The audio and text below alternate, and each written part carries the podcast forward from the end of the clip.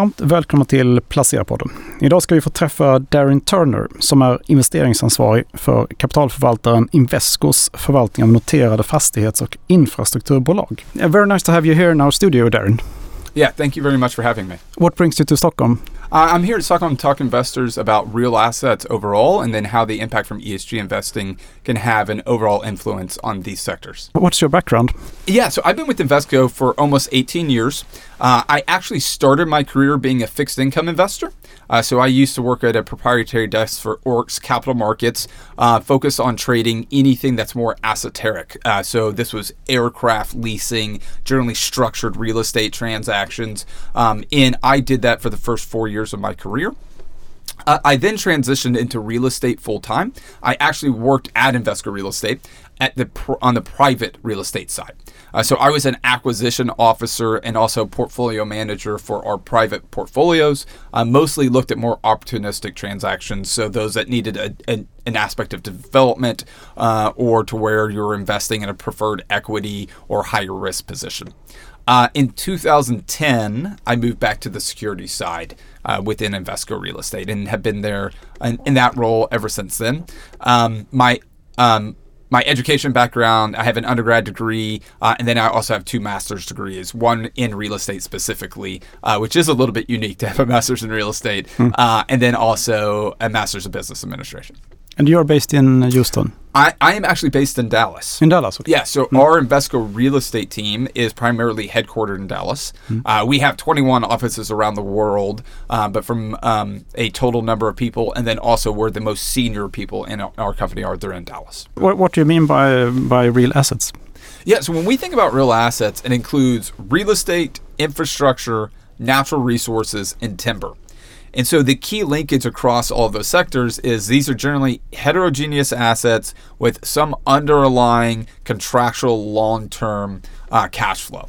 And so we view ourselves as experts in investing in long lived, hard assets. Now, each of those segments or sectors within real assets, though, can behave differently. And so, as an example, in a high inflationary environment, natural resources have been the best relative performer. We saw that uh, for the majority of last year and actually for the majority of 2021. And so when inflation's high, that's normally associated with high levels of commodities, and you've seen that translate into the underlying cash flow of those companies. So the important aspect for us is underwriting what we believe the economic and inflation env- environment is, and then making sure we're aligning our portfolios across, again, real estate, infrastructure, natural resources, and timber with what we think provides the best underlying level of cash flow growth given that outlook. I see. And, and this is like assets classes that are under under owned. It, it mm. is when you mm. when you look across the world at most investors' uh, portfolios, real assets are around two to three percent. How, how does that come? So when you look at that level versus what we would say on institutional investors, institutional's allocation to uh, real assets is generally 15 to 20. And the reason institutional investors have run a much higher level of allocation is because they're very focused on diversification. What are the benefits when owning things that aren't just traditional stocks and bonds? Uh, and you've seen them continue to gravitate to real assets. Uh, we do think that the retail or everyday investor um, should be thinking more in that term as it relates to what your real asset allocation should be. Uh, we think that you, over the next 10 years, especially if we're in a structurally higher inflationary environment, uh, that um, that desire to continue to increase that allocation uh, probably does persist. We have um, quite a, a, harsh market conditions uh, these times with rates ri rising. And uh, what's your view of the current uh, market situation? Yeah, so as you outlined, most of investors are very much focused on levels of absolute interest rates and then also the associated level of inflation. Uh, our view remains that inflation is likely to persist longer than what the market's currently thinking, and we do believe that central banks are going to have to continue to react and move the short end of the curve higher.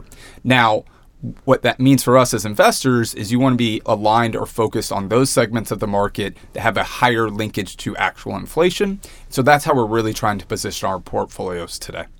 How high do you think the interest rates will go in the U.S.? I think instance? in the U.S. the Fed ends at six. So the market's currently implying about a five six, so it's about 40 basis points higher. Uh, and then the other aspect is they're likely to have to keep it there longer. Uh, so this has been a very interesting year, which you highlighted. We started the year with most investors thinking that the Fed would be cutting rates by the end of this year. Uh, that has now gotten priced completely out of the market, but I do think the next move is the market's acceptance of where the Fed has to go. When do you think we are going to, going to see um, these rates uh, at I 6%? think you, I think you um, um, potentially hit six by June. And so uh, you've had very strong economic prints in the U.S. for January, February. My view is if we continue to get those prints in March, April, the Fed's going to eventually have to react at one bigger interest rate increase. Uh, so again, we think they do at least 50 in March, uh, and then eventually you're going to have to get to six. When you look at the, the real estate market uh, these days, uh, wh where do you find most opportunities? Yeah, No. so we would answer that a little bit by region.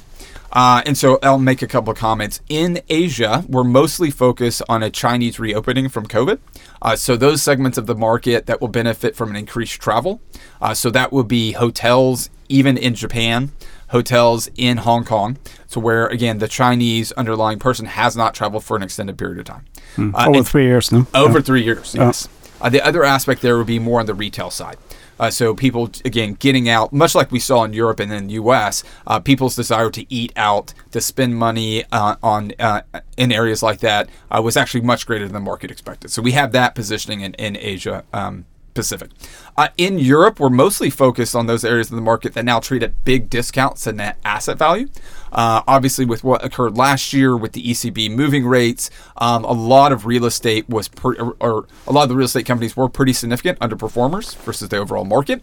And you now have some of those companies. German residential is a very good one uh, that trading at significant discounts of what we think the value of the underlying assets are.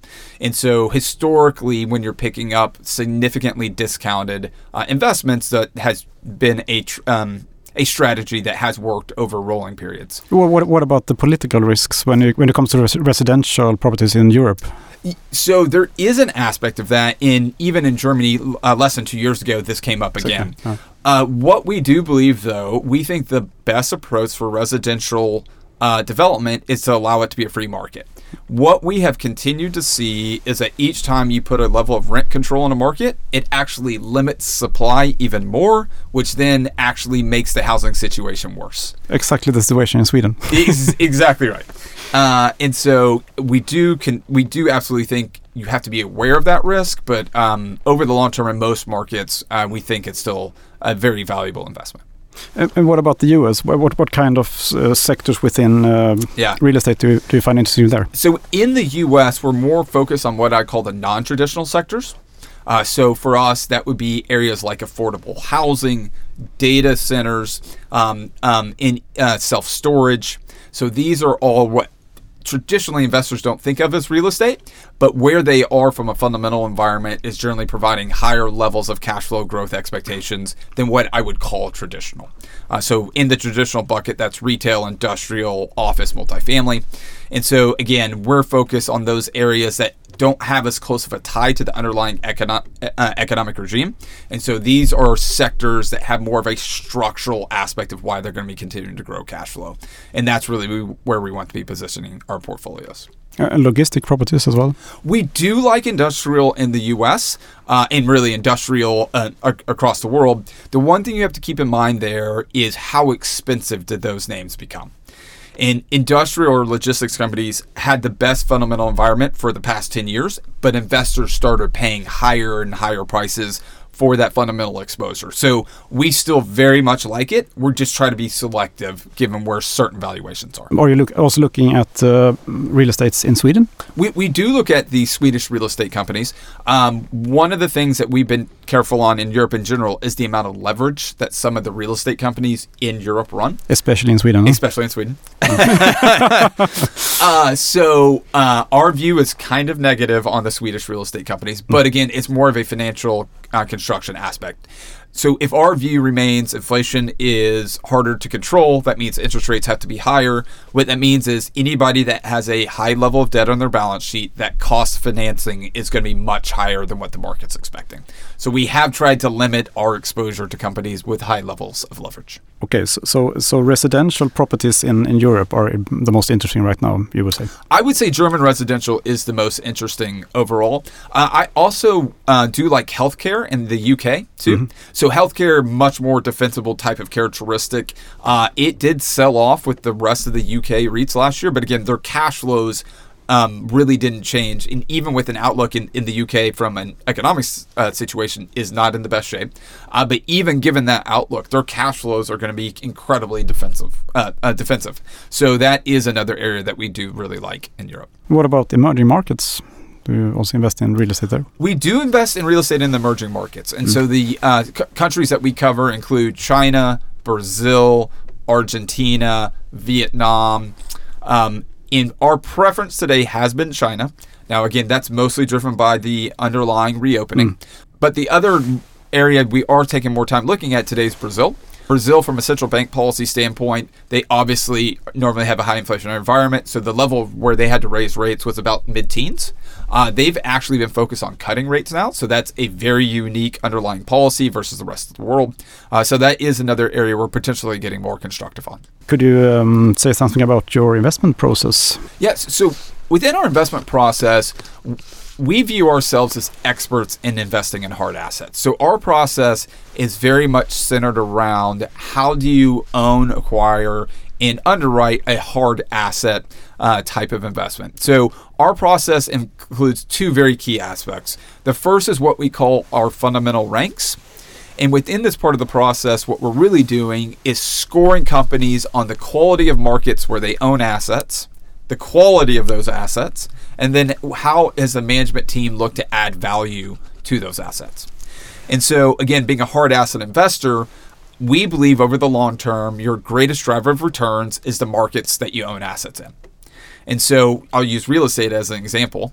The biggest real estate decision you can make is what city are you in, what country are you in, and that is the long term driver of the performance of your company. So within the US, as an example, um, making a decision between New York office or San Francisco office. That has been a big decision that you could have made historically and provided a level of outsized growth because of what your asset base is. So, our process through fundamental ranks scores those key aspects of those underlying assets and what we're doing is looking to skew the portfolio to the higher quality markets, higher quality assets, and then higher quality management teams. Again, those that can truly drive value of their underlying assets. Once we take that fundamental or asset quality view, uh, we then do an in depth securities analysis. Uh, we would not quantify ourselves as value or growth investors. Uh, we're sector investors. And so our belief is is that need to take a holistic approach to how you're thinking about valuation. Uh, so there are certain key valuation metrics that we consider, but we want to consider all of them. Uh, so I mentioned earlier on the real estate side, discount to net asset value. Yes, it's important, um, but in my example, including leverage, but if you have high leverage, you probably should trade at a discount to NAV. So we try to take a holistic approach when looking at relative valuations. And our goal within securities analysis is to underwrite expected returns. Uh, so we underwrite three year IRRs and then look to position the portfolio in what we believe to be the higher returning real asset investments while then managing for the associated risk. What about ESG factors? Yes. So, for the Responsible Real Asset Fund, uh, ESG is a critical component to how we think about uh, constructing that portfolio. Uh, so within that, uh, we have first an exclusionary basis of certain key aspects that we will just absolutely not invest in a company. So percent of revenues tied to oil and natural gas, that is one. Are you within the uh, UN compliancy? That's two. There's a multitude of things we look at that's pure exclusion. The second part of our process related to ESG goes back to what I described as fund ranks. Uh, so I mentioned earlier within fund ranks, we're looking at quality of markets, quality of assets, and quality of management team. All of those key components are actually related to ESG in some form or another. Uh, so, actually, within fund ranks, we pull out things like carbon emissions, we pull out location to public transportation, we uh, look at how much of your buildings are green um, or LEED certified. And so, all of those elements go into our fund rank scores. Uh, and then again, we actually pull out individual E, S, and G scores for every single company. Now, when we're talking about a product that has an ESG focus, uh, half of our investment universe fails this part of the process. So we get very focused on what we think are the highest quality assets with the highest quality ESG scores. And again, almost half our universe does not pass that level of scrutiny. Uh, as a real asset investor, I will say we think ESG is incredibly important uh, just because you can have real impact here.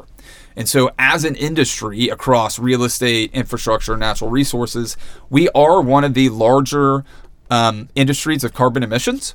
And so, as an investor, if you're focused on those companies that are looking to reduce carbon emissions, you can actually make a much bigger impact. And so we think from a sustainable investment standpoint, um, there's a lot of things that line up as it relates to ESG with with uh, real assets. And do you have any companies that are best in class here? Yeah, so um, what we would say some of the best in class uh, companies are uh, so in the United Kingdom, we would say Severn Trent is absolutely a best in class ESG company. Hmm. Uh, so they're a water utility company, uh, and their targets, they actually signed the triple pledge. Uh, so that's carbon zero, 100% uh, electric by 2030. Hmm. And so that is a big statement by that company to be able to get to along that path. Uh, and so I would say that's best in class not only in real assets, but also across most companies and most industries. Uh, another company would be Gecina in Europe. Uh, so Gecina is a real estate company, and they have very specific um, targets as relates to cuts in carbon emissions. So uh, by 2030, they're looking to reduce carbon their carbon foot, uh, footprint by 60 percent and then they're going to be completely carbon neutral by 2050. And so, for a real estate company to have those types of metrics, especially reducing 60 by 2030, uh, that puts them in the upper echelon of companies as relates to what they're trying to accomplish. So, do you think other companies will follow their examples? So, we really do. Now, it's partly on me as an investor, too, to engage with these companies. And so, what we really try to be specific on when we're having company meetings and company conversations is what do we think is an appropriate level of focus for whatever uh, whatever industry that company is in and then what we want to see from them from a filing standpoint and then being able to hold themselves accountable and so i do think you're going to see more and more companies have to go down that route because uh, investors like myself are, are going to require it and so if you want to be competitive on attracting investors capital i think this is a major part of what you have to be doing you said uh, earlier that uh, you think the interest rates are going to stay higher for longer what what does that mean for the real estate market? Yeah, um, that means that real estate values likely decline, but you've seen a lot of that decline already be getting priced into the market. And so when you look at the listed real estate space, the listed real estate space trades at a discount to net asset value on average. Uh, and that is a net asset value that was adjusted last year. And so investors are already thinking and trying to price in uh, that increase in interest rates. Now, if we stay at that elevated level going all the way through the end of 24 or 25, um, you do have to be careful on real estate and its relation to that level of interest rate. Um, but what you historically have seen is once central banks stop raising rates, real estate generally outperforms. So, and central banks don't have to be cutting on a historical basis, it's when they stop rising uh, is that when you see the greatest real estate outperformance. So even though our view is yes, they're likely to hold that rate there for longer, once you get to that absolute rate, um, our views of real estate probably do become more constructive. How do you handle the US dollar strength? Uh, yeah, so we believe again that the uh, the Fed is going to have to likely take the rate to six. If that occurs, the U.S. dollar is likely to remain strong. Yeah. Uh, no way around that. Uh, and then also the the other aspect, as central banks continue to move rates higher, just the level of volatility in the market associated with that could likely also remain high. That is normally beneficial to the US dollar as well. Um, so we are relatively constructive on the dollar. Most of our portfolios have a dollar overweight. Mm.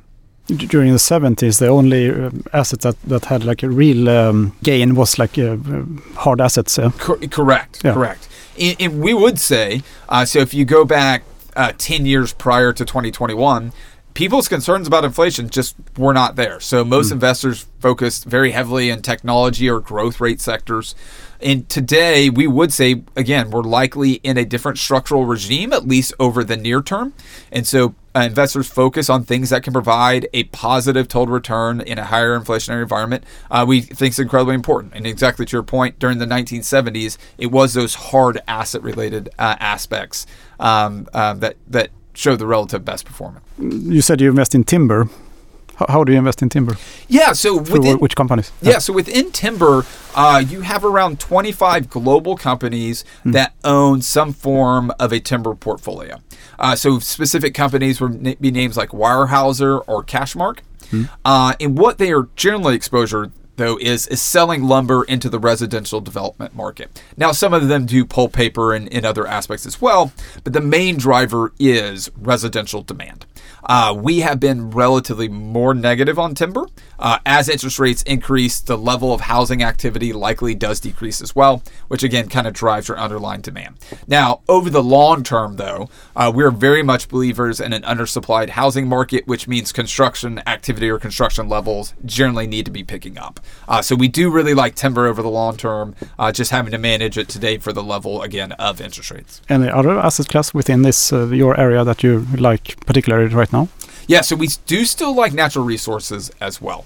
Uh, so even though, yes, we think eventually the level of interest rate rises and overall tightening is going to weigh on economic growth, uh, again, when we think about near term ability to improve cash flows, uh, we still think in a relatively stable commodity price environment uh, because of the level of what inflation is. And so those companies' ability to translate that into cash flow growth, uh, we think remains. And so, um, we would say natural resources. Uh, and then I would also say specific areas within infrastructure that are generally 100% tied to CPI. Uh, so, infrastructure from a cash flow linkage normally has one of the highest linkages across real assets. Uh, so, as an example, there's a company called Inwit, uh, which is a cell phone tower owner in Italy and 85% of their cash flows are directly linked and reset every year to CPI. And so that is a very unique characteristic that that infrastructure company can provide, uh, really being able to, again, take that full uh, level of CPI, pass it through to their customers, uh, and increase their underlying cash flows. Sounds perfect these days. it has worked very well, yes. Is again, we believe active management in real assets, especially when you start to include an ESG framework, uh, is the uh, is the appropriate approach. You're dealing with hard assets that need individual underwriting, and from an ESG perspective, we think that takes a bottom up view. Uh, so uh, myself and my team, uh, we continue to be excited about the space, uh, especially given our views of the current uh, economic and structural aspect. Thank you very much for um, for talking to us, uh, Darin. Yeah, no, thank you very much for having me.